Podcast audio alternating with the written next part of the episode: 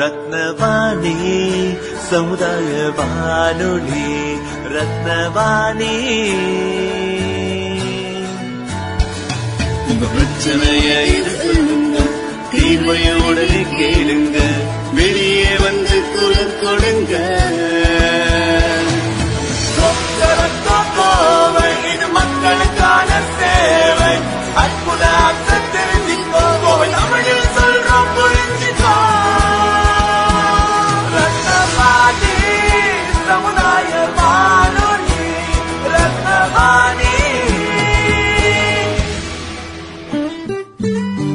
ரத்னவாணி தொண்ணூறு புள்ளி எட்டு சமுதாய வானொலி ஒலிபரப்பு கோவை ஈச்சனாரி ரத்தினம் கல்லூரி வளாகத்தில் இருந்து ஒலிபரப்பாகிறது.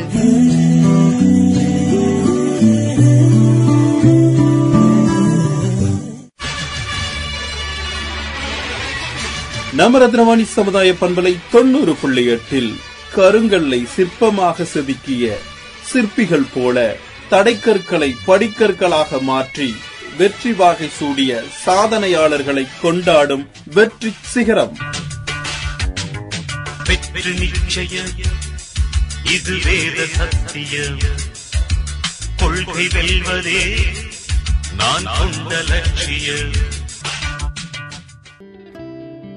ரத்னவாணி சமுதாய வானொலி தொண்ணூறு புள்ளி எட்டில் இணைஞ்சிருக்கீங்க. நான் உங்கள் சிநேகிதன் மகேந்திரன். இது வெற்றி சிகரம் நிகழ்ச்சி. இன்றைய வெற்றி சிகரம் நிகழ்ச்சி ஒரு சிறப்பு நிகழ்ச்சியா வலம் வர இருக்குது. அமிர்தா வேளாண்மை கல்லூரி மாணவ மாணவிகள் கலந்துக்கிட்டு மண்புழு உரம் தயாரிக்கிறது பற்றியும் காளான் வளர்ப்பு முறைகள் பற்றியும் நிறைய தகவல்களை நம்ம கூட பகிர்ந்துக்க வந்திருக்கிறாங்க. வணக்கம். வணக்கம். நாங்க வந்து அமிர்தா ஸ்கூல் ஆஃப் அக்ரிகல்ச்சர் சயின்ஸ்ல இருந்து ஃபோர்த் இயர் படிக்கிறேன். நான் ராவியோட பாகத்துல அரசம்பாளையம் பஞ்சாயத்து சொக்கனூர் பஞ்சாயத்து சேர்ந்து விவசாயிகளுக்காக வெர்மி கம்போஸ்டை பத்தியும் மஷ்ரூம் கல்டிவேஷனை பத்தியும் ட்ரைனிங் எடுத்துட்டு இருக்கு. அதனால இப்போ வந்து நம்ம வர்மி கம்போஸ்டை பற்றி அரசம்பாளையம் பஞ்சாயத்துலேருந்து சொல்ல போகிறோம் நான் வந்து நந்தனா விவேக். வணக்கம். நம்ம இன்னைக்கு வந்து வர்மி கம்போஸ்டிங் அதாவது மண்புழு உரத்தை பற்றி பார்க்க போகிறேன் முதல்ல மண்புழு என்னென்னு பார்த்தேன்னா ஏர்த் worms. மண்புழு நூற்றி இருபது மில்லியன் வருஷத்துக்கு முன்னாடி உருவந்து அனலிட்ஸ்னு சொல்லக்கூடிய ஒரு கேட்டகரிக்கு கீழே வருது. இது என்ன பண்ணும்னா நம்ம மண்ணில் இருக்கக்கூடிய எல்லா அங்க கழிவுகளையும் மக்க வச்சு அது உரமா மாத்துது. அது மட்டும் இல்லை நம்ம மண்ணுடைய வளத்தையும் நல்லா வச்சுக்கிறது இந்த ஏர்த் வார்ம்ஸ் தான்.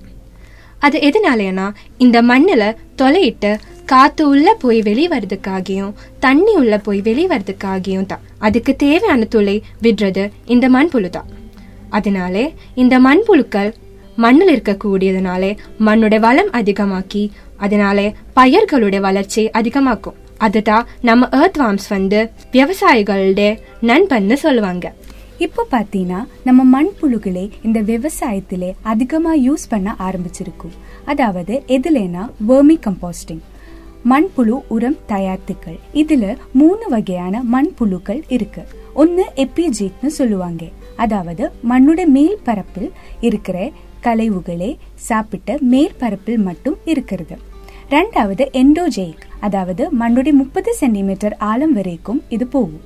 இது என்ன பண்ணும்னா மேலே இருக்கிற மண்ணையும் கீழே இருக்கிற மண்ணையும் கலைக்கிறதுல உதவி பண்ணுது. மூணாவது அனிசிக் இது வந்து மூணு மீட்டர் ஆழம் வரைக்கும் போகும். இது நம்ம வேர்மி கம்போஸ்டுக்கு அந்த அளவுக்கு உதவி பண்ணாது. இப்போ மண்புழு உரத்தை எப்படி தயாரிக்கிறதுன்னு பார்க்கலாம். வர்மி கம்போஸ்ட்ல மெயின் பிரச்சனை நம்ம ஏர்த் வாம்ஸை செலக்ட் பண்றது தான் கரெக்டான ஏர்த் வாம்சையை நம்ம செலக்ட் பண்ணிட்டோம்னாலே பாதி பிரச்சனவும் முடிஞ்ச மாதிரி தான் மேக்ஸிமம் பார்த்தீங்கன்னா எப்பிஜீக் அதாவது மண்ணின் மேல் புறத்தில் வாடுற ஏர்த் worms-ஐ தான் நம்ம செலக்ட் பண்ணணும். அதுலயே நிறைய ஸ்பீஷஸ் இருக்கு. அதில் ரொம்ப ஃபேமஸாக இருக்கிறது ஆப்பிரிக்கன் மண்புழு அதாவது யூட்ரலஸ் யூஜினா அப்புறம் சிவப்பு புழுன்னு சொல்லுவாங்க ஒய்சியனா ஃபீத்தடா இது பெரியானிக்ஸ் எக்ஸ்கவேட்டர்ஸ்னு இன்னொன்று இருக்கு. இது மூணு தான் ரொம்ப ஃபேமஸாக இருக்க எப்பிஜிக் வெரைட்டிஸ் இதுலேயும் ரொம்ப முக்கியமான அதிகமாக யூஸ் பண்ணுறது ஆப்பிரிக்கன் மண்புழு ஆனால் யூட்ரலஸ் யூஜினா தான் என்னன்னா இது குறைந்த ஒரு கேப்பில் நிறைய புழுவை உற்பத்தி பண்ணி அதே மாதிரி உரத்தையும் நல்ல குவாலிட்டியில ப்ரொடியூஸ் பண்ணும் அடுத்து நம்ம இந்த மண்புழு உரம் தயாரிக்கிறதுக்காக தேவையான இடம் பார்க்க போகிறேன் இந்த மண்புழு உரம் தயாரிக்க தேவையான இடம் பார்த்தேன்னா ஒரு நிழலான இடம் ஆயிருக்கணும் அது ஏதாவது பழைய பால்ட்ரி ஷெட் இல்லை பழைய ஒரு மாட்டுக்கொட்டை இல்லை தென்னங்காடு இருக்கலாம். இது மாதிரி ஏதோ ஒரு நிழலாக இருக்க இடத்தை பயன்படுத்தணும். நிழல் இல்லைனாலும் ஆர்டிஃபிஷியலாக நம்ம இதுக்கான நிழல் உருவாக்கணும். இது நம்ம பார்த்தீங்கன்னா ஹாலோபிரிக்ஸை வச்சு ஒரு தொட்டியாகவும் கட்டலாம். இல்லைனா கடையில் பார்த்தீங்கன்னா வர்மி பேகு சொல்லிட்டு பொலித்தீனாலே செய்யப்பட்ட ஒரு பேகும் கிடைக்கும். அது வாங்கியும் பயன்படுத்தலாம். அடுத்த ஸ்டெப் பார்த்தீங்கன்னா நம்ம வேர்மி கம்போஸ்டிங்க்கு கட்டண தொட்டியே இல்லை வேர்மி பேக்கையும் எப்படி ஃபில் பண்ணணும்னு பார்க்க போகிறேன் அதாவது அதாவது இது கழிவிலே நம்ம டைரக்டாக பச்சையாக ஃபில் பண்ண முடியாது மாட்டு சாணகத்தையும் இல்லைனா நம்ம வீட்டில் இருக்கிற பச்சை குப்பையே தொட்டி குப்பையே அப்படியே போட முடியாது അതിന് മുൻകൂട്ടിയെ கொஞ்சம் மக்க வைக்கணும் அதுக்கு நம்ம எதுவும் பண்ண வேணாம் நம்ம தோட்டத்திலே ஏதோ ஒரு இடத்திலே கழிவுகளை ஒரு பத்திலிருந்து பதினஞ்சு நாள் பூட்டி வச்சுட்டா அது ஒரு அளவுக்கு காஞ்சு வாடி மக்க ஆரம்பிச்சிடும். அப்படி வாடிய மக்க ஆரம்பிச்ச குப்பையை தான் மண்புழுக்கு கொடுக்க முடியும்.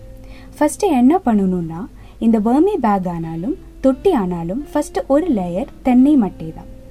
தென்னை மட்டை நம்ம எதுக்கு பண்றோன்னா நம்ம விடுற தண்ணி நல்ல உறிஞ்சி வச்சிருக்கிற தன்மை இருக்கு.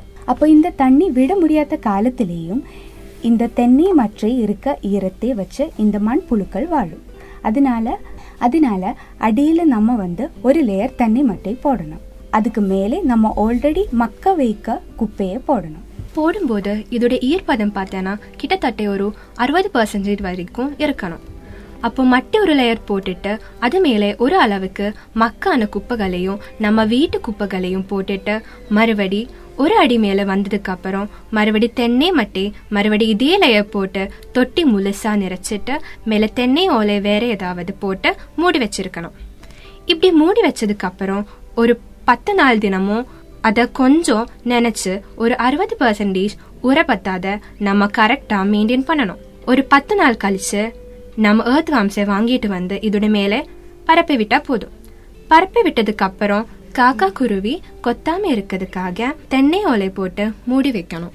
இப்போ இந்த வேர்மி கம்போஸ்ட் அதாவது மண்புழு உரத்தை எப்படி சேகரிக்கிறது பற்றி பார்க்கலாம். நம்ம மண்புழுக்கள் விட்டு ஒரு நாற்பத்தஞ்சு டு ஐம்பது நாளுங்க போதும் இந்த மண்புழுக்கள் குறைந்தது ஒன்றரை அடி ரெண்டரை அடி ஆழத்தில் இருக்கிற எல்லாத்தையும் நல்ல மக்கி நல்ல தூள் மாதிரி ஆக்கி இருக்கும். இது பாத்தீங்கன்னா நம்ம எந்த ஒரு எக்யூப்மெண்ட்ஸும் கொண்ட எடுக்க கூடாது ஏன்னா மண்புழு டேமேஜ் ஆயிடும். அதனால என்ன பண்ணணும்னா நம்ம கையிலே இது சேகரிச்சு எடுத்து ஒரு நிழலான இடத்துல ஒரு ஃபோர்ட்டி பர்சன்ட் ஈரப்பதம் இருக்க அளவுக்கு இது சேகரிச்சு வைக்கலாம். அடுத்து நம்ம இந்த மண்புழு ஓரத்திலிருந்து மண்புழு எப்படி பிரிச்சிருக்கலாம் அடுத்த படுகைக்கு இது நம்ம எப்படி யூஸ் பண்ணணும்னு பார்க்க போறேன். இப்போ பார்த்தேன்னா ஒரு தடவை நம்ம மண்புழுவை காசு கொடுத்து வாங்கிவிட்டா போதும். ஒரு ஒன் கேஜி மண்புழு கிட்டத்தட்ட ஒரு அஞ்சூறு ரூபாய் வரைக்கும் வரும். இது பார்த்தேன்னா ஆல்ரெடி இந்த மண்புழு பண்ணிட்டு இருக்காங்க. யார்கிட்டயாவது கேட்கலாம். அவங்க கொடுத்துரும். இது நம்ம எப்படி அறுவடை பண்றேன்னா நம்ம இந்த வர்மி கம்போஸ் பண்ணி முடிய காலகட்டத்துல தானே உருண்டை பிடிச்சு நம்மளோட தோட்டத்துக்குள்ள அங்கங்க வச்சுட்டா இந்த சாணியை அட்ராக்ட் ஆகி அந்த மண்புழுக்கள் வந்து இந்த சாணி உருண்டைக்குள்ள பூந்துரும். அதுக்கப்புறம் அந்த சாணி உருண்டை எடுத்து நம்ம தண்ணியில கரைக்கும் போது மண்புழுக்களை தனியே பிரிஞ்செடுக்க முடியும். நம்ம பிரிச்சு எடுத்தா மண்புழுவை அடுத்து நம்ம போட போற பெட்டுக்கு யூஸ் பண்ணலாம். இதனால நம்ம திரும்ப திரும்ப புதுசா போய் கடையில காசு கொடுத்து புழுக்களை வாங்கணுங்கிற அவசியம் கிடையாது. நம்ம மண்புழு ஓரம் தயாரிக்கும் போது நம்ம தண்ணி விடுறோம் இல்லையா? இந்த விட்ட தண்ணி பார்த்தீங்கன்னா இந்த தொட்டியில ட்ரெயின் ஆயோ இல்லைன்னா நம்ம வேர்மி பேக் வச்சுருந்தேன்னா அதில் அவங்களே ஒரு தொலை கொடுத்துருப்பாங்க. அந்த தொலை மூலமா நமக்கு இதில் இருக்க கழிவு நீர் வெளியே வரும் அந்த கழிவு நீரா வேர்மி வாஷ்னு சொல்லுவாங்க. அந்த வேர்மி வாஷில் பார்த்தீங்கன்னா அந்த மண்புழு ஓரத்தில் இருக்க எல்லா சத்துக்களையும் அதில் கலந்திருக்கும். அது நம்ம எடுத்து டைல்யூட் பண்ணி செடியில் அடுக்கும் போது செடியோட வளர்ச்சியை இன்னும் அதிகப்படும் அது மட்டும் இல்லையமா நோய் மட்டும் பூச்சி மேலாண்மைக்கும் உதவி பண்ணும். நம்ம இந்த வெர்மி கம்போஸ்ட் அதாவது மண்புழு உரத்தை பெனிஃபிட்ஸ் பார்த்தேன்னா இந்த மண்புழு உரத்தை மற்ற எல்லா உரத்தை வச்சும் ப கம்பேர் பண்ணும்போது சத்துக்கள் அதிகம். அது எல்லாமே இதோட டெக்ஸ்டர் பார்த்தேன்னா ரொம்ப சின்ன பொடி பொடியாக இருக்கிறதுனாலே அது ஈஸியாக செடியினால மக்க வச்சு உறிஞ்சிக்க முடியும். அப்புறம் பார்த்தேன்னா மண்ணுக்கு தேவையான அசட்டோபாக்டர் அசோஸ்பயர்லம் போன்ற அதிகமான பாக்டீரியாஸ் எல்லாமே மண்புழு உரத்தில் அதிகமாக இருக்கும். அதனால மண்ணோட தன்மையும் இது அதிகப்படும் நன்றி. வணக்கம். என்னோட பேர் ஆர்ச்சா. நான் வந்து காளான் வளர்ப்பை பற்றி பேச போகிறோம் என்னோட பேரு ஹிருத்யா இந்த வேளாண் வணிகத்தோட முக்கியமான நோக்கம் என்னன்னா இறுதி பயன்பாடுக்கு வேளாண் பொருட்களை தயாரிப்பது. இந்த வேளாண் வணிகத்தில் நிறைய லாபமான யோசனைகள் இருக்கு. அது என்னெல்லாம்னா தேன் வளர்த்து வளர்க்குறது கோழி வளர்க்குறது மாடு வளர்க்குறது இயற்கை விவசாயம் செய்கிறது இயற்கை உரங்கள் விற்கிறது மற்றும் காளான் வளர்ப்பு. இப்போ நாங்கள் காளான் வளர்ப்பை பற்றி சொல்ல வந்திருக்கோம். காளான காய்கறி உலகின் இறைச்சின்னு அடிக்கடி சொல்லுவாங்க. இதுலயே நாலு வகையான காளான் இருக்கு. சிப்பி காளான் பட்டன் காளான் பால் காளான் மற்றும் நெல் வைக்கோல் காளான். இப்போ நம்ம சிப்பி காளானை பத்தி பார்க்கலாம். இந்த சிப்பி காளான் மூன்றாவது பெரிய பேர் பயிர் செய்யற காளான். இது உற்பத்தி செய்யறதுல சீனா நாடு தான் ஃபர்ஸ்ட் இருக்கு. மற்ற உலக நாடுகளிடம் கம்பேர் பண்ணும்போது இந்த சீனா நாடு எண்பத்தஞ்சு சதவீதம் சிப்பி காளான்களை கொடுக்குது. இப்போ வந்து காளான் வளர்ப்பு பத்தி சொல்ல போறேன். காளான் வளர்ப்பு வந்து வீட்டில் இருக்கக்கூடிய பெண்களே எளிய முறையில செய்ய முடியும். காளான் வளர்ப்பும் போது நம்ம பின்பற்ற வேண்டிய விஷயம் என்னன்னா காளான் பரிமாறிக்கும் போது கைகள் சுத்தமா இருக்கணும் அப்புறம் அந்த இடம் சுத்தமா இருக்கணும். காளான் படுக்கை வந்து இருட்டறையில வைக்கணும். அப்புறம் பாத்தீங்கன்னா வெப்பநிலையை கட்டுப்படுத்த சணல் சாக்கை தண்ணியில நினைச்சு ரூமோட ஓரத்துல கட்டணும். இப்படி நம்ம பண்ணா நமக்கு ஆரோக்கியமான காலம் நமக்கு கிடைக்கும். முதல்ல காளான் வளர்ப்புக்கு சுத்தமான இடத்தை வந்து செலக்ட் பண்ணணும். அப்புறம் நம்ம எந்த வகையான காளானை வளர்க்க போறோம் அப்படிங்கறது நம்ம தேர்ந்தெடுக்கணும். இப்போ காளான் வளர்ப்புக்கு தேவையான பொருட்கள் என்னெல்லாம்னு பார்க்கலாம் பார்க்கலாம். சுத்தமான நெல் வைக்கோல் பாலித்தீன் பேக் காளான் தாய் முட்டை ரப்பர் பேண்ட் இந்த காளான் வளர்க்குறதுக்கு என்னென்ன பொருட்கள் தேவைப்படும் அப்படின்றத இப்போ ஹிருத்யா சொன்னாங்க. அதே எங்கிருந்து வாங்கலாம் எவ்வளோ விலைக்கு வாங்கலாம் அப்படின்றத இப்போ நம்ம தெரிஞ்சுக்கலாம். முதல்ல வைக்கோல். வைக்கோல் மார்க்கெட்டில் கம்மியான விலையில் கிடைக்கும். இதே நம்ம சுலபமாக வாங்கிக்கலாம். இப்போது மாடு வளர்க்குற வீடாக இருந்தால் கண்டிப்பாக நம்ம அதுக்கு தீனியாக வாங்குவோம். அப்போது அதில் இருந்து ஒரு பகுதி காளான் வளர்ப்புக்காக எடுத்துக்கலாம். ஆனால் அதை கரெக்டான முறையில் முன்னாடி ஹிருத்யா சொன்ன மாதிரி தான் செய்யணும். அதுக்கப்புறமா வந்து இந்த காளான் வளர்ப்புக்கு தேவையான கவர். கண்டிப்பாக நாம் டிரான்ஸ்பரண்டான பாலித்தீன் கவர் தான் யூஸ் பண்ணணும். அது அறுபது சென்டிமீட்டர் நீளமாக இருக்கணும். அப்புறமா முப்பது சென்டிமீட்டர் அகலவும் இருக்கணும். இந்த கா காளான் கவரோட கனம் வந்து எண்பதா இருக்கணும். இந்த கவர் மார்க்கெட்ல தனியா கிடைக்கும். இல்லைன்னா நம்ம டிஎன்ஏயுல் தமிழ்நாடு வேளாண் கல்லூரியில இருந்தும் வாங்கிக்கலாம். அடுத்தது ஸ்பான் இந்த ஸ்பான் வந்து டிஎன்ஏயுல கிடைக்கும். ஆனா இதை பத்து நாளுக்கு முன்னாடியே ஆர்டர் செய்யணும். ஒரு கிலோ முப்பதுல இருந்து நாற்பது ரூபாய் வரைக்கும் விலை போகும். ஆனா நம்ம வெளியே மார்க்கெட்ல வந்து இதோட விலை அதிகமா இருக்கும். இப்போ நம்ம தேவையான பொருட்கள் அது எங்க இருந்து கிடைக்கும் அப்படிங்கறத பார்த்துட்டோம். இப்போ காளான் படுக்கை எப்படி தயாரிக்கிறது அப்படிங்கறத பார்க்கலாம். முதல்ல நம்ம நெல் வைக்கோலை எடுத்து தண்ணியில பன்னிரண்டு மணி நேரம் ஊற வைக்கணும். அப்புறம் நெல் வைக்கோல் எடுத்து கால் அளவுக்கு தண்ணியில கொதிக்க வைக்கணும். அந்த வைக்கோலோட ஸ்மெல் வர வரைக்கும் நம்ம இதை கொதிக்க வைக்கணும். அப்புறம் இந்த வைக்கோலை எடுத்து நிழல்ல வைக்கணும். இப்போ காளான் படுக்கை பண்றதுக்காக ஒரு பாலி பேக் எடுக்கணும். இந்த பாலி பேக்கோட ஒரு சைட்ல ரப்பர் பேண்டால கட்டணும். அப்புறமா அடியில சுத்தமான வைக்கோல் நிரப்பணும். அதுல இந்த தாய் முட்டையை சுற்றி போடணும். அதுக்கு மேல மறுபடியும் இந்த சுத்தமான வைக்கோல் நிரப்பி தாய் முட்டையை மறுபடியும் போடணும். இந்த மாதிரி ஐந்து வைக்கோல் லேயர் வர லேயர் வர வரைக்கும் நம்ம இதை பண்ணணும். இந்த படுக்கை மெதுவாக அழுத்தி ஒரு ரப்பர் பேண்டை இறுக்கமா கட்டணும். காத்து போகிறதுக்காக அந்த பாலி பேக்ல ஓட்ட போடணும்.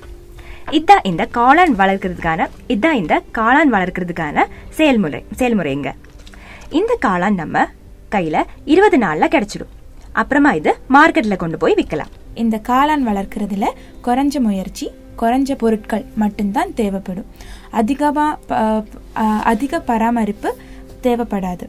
இது ரொம்ப செலவாகுமோ இல்லை ரொம்ப வேலையாக இருக்குமோ அப்படின்னு நினச்சி பயப்பட தேவையில்லைங்க. ரொம்ப எளிமையா இதோட வேலையை முடிக்கலாம். அதே மாதிரி இதுக்கு பெரிய அளவில் இடம் இருக்கணும் அப்படின்னு அப்படின்னெல்லாம் அவசியம் இல்லை. குறை கொஞ் குறைஞ்ச இடமே போது போதுங்க. இப்போ நாங்கள் கடைசியாக என்ன சொல்ல போகிறோம்னா குறைஞ்ச முதலீட்டில் அதிக லாபம் கிடைக்கக்கூடிய வாணிக தொழில் தான் இந்த காளான் வளர்ப்பு. சரியான முறையில் இதை செஞ்சோன்னா கண்டிப்பாக நமக்கு அதிக லாபம் கிட்டும்.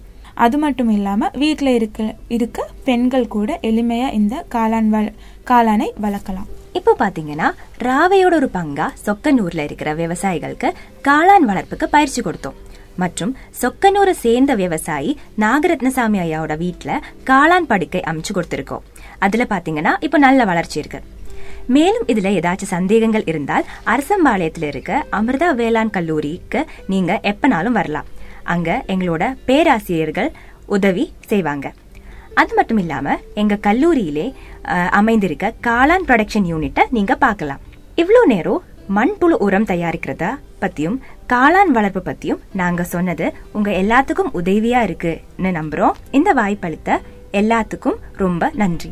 நேர்களை இதுவரைக்கும் நம்ம அமிர்தா வேளாண்மை கல்லூரி மாணவ மாணவிகள் கலந்துக்கிட்டு மண்புழு உரம் தயாரிக்கிறது பற்றியும் காளான் வளர்ப்பு முறைகள் பற்றியும் நிறைய தகவல்களை நம்ம கூட பகிர்ந்துக்கிட்டாங்க. அவர்களுக்கு நம்மளுடைய நன்றிகளையும் வாழ்த்துக்களையும் தெரிவிச்சுக்கிறோம். நேர்கள் நீங்களும் கேட்டு பயனடைஞ்சிருப்பீங்க அப்படின்னு நம்புகிறேன் மீண்டும் மற்றொரு நிகழ்ச்சியில் உங்களை சந்திக்கும் வரை உங்கள் அன்போடும் ஆதரவோடும் விடைபெறுகிறேன். உங்கள் சிநேகிதன் மகேந்திரன் நடப்பவை நல்லவையாகட்டும். தொடர்ந்து இணைந்திருங்கள். இது ரத்னவாணி சமுதாய வானொலி தொண்ணூறு புள்ளி எட்டு. இது மக்களுக்கான வானொலி.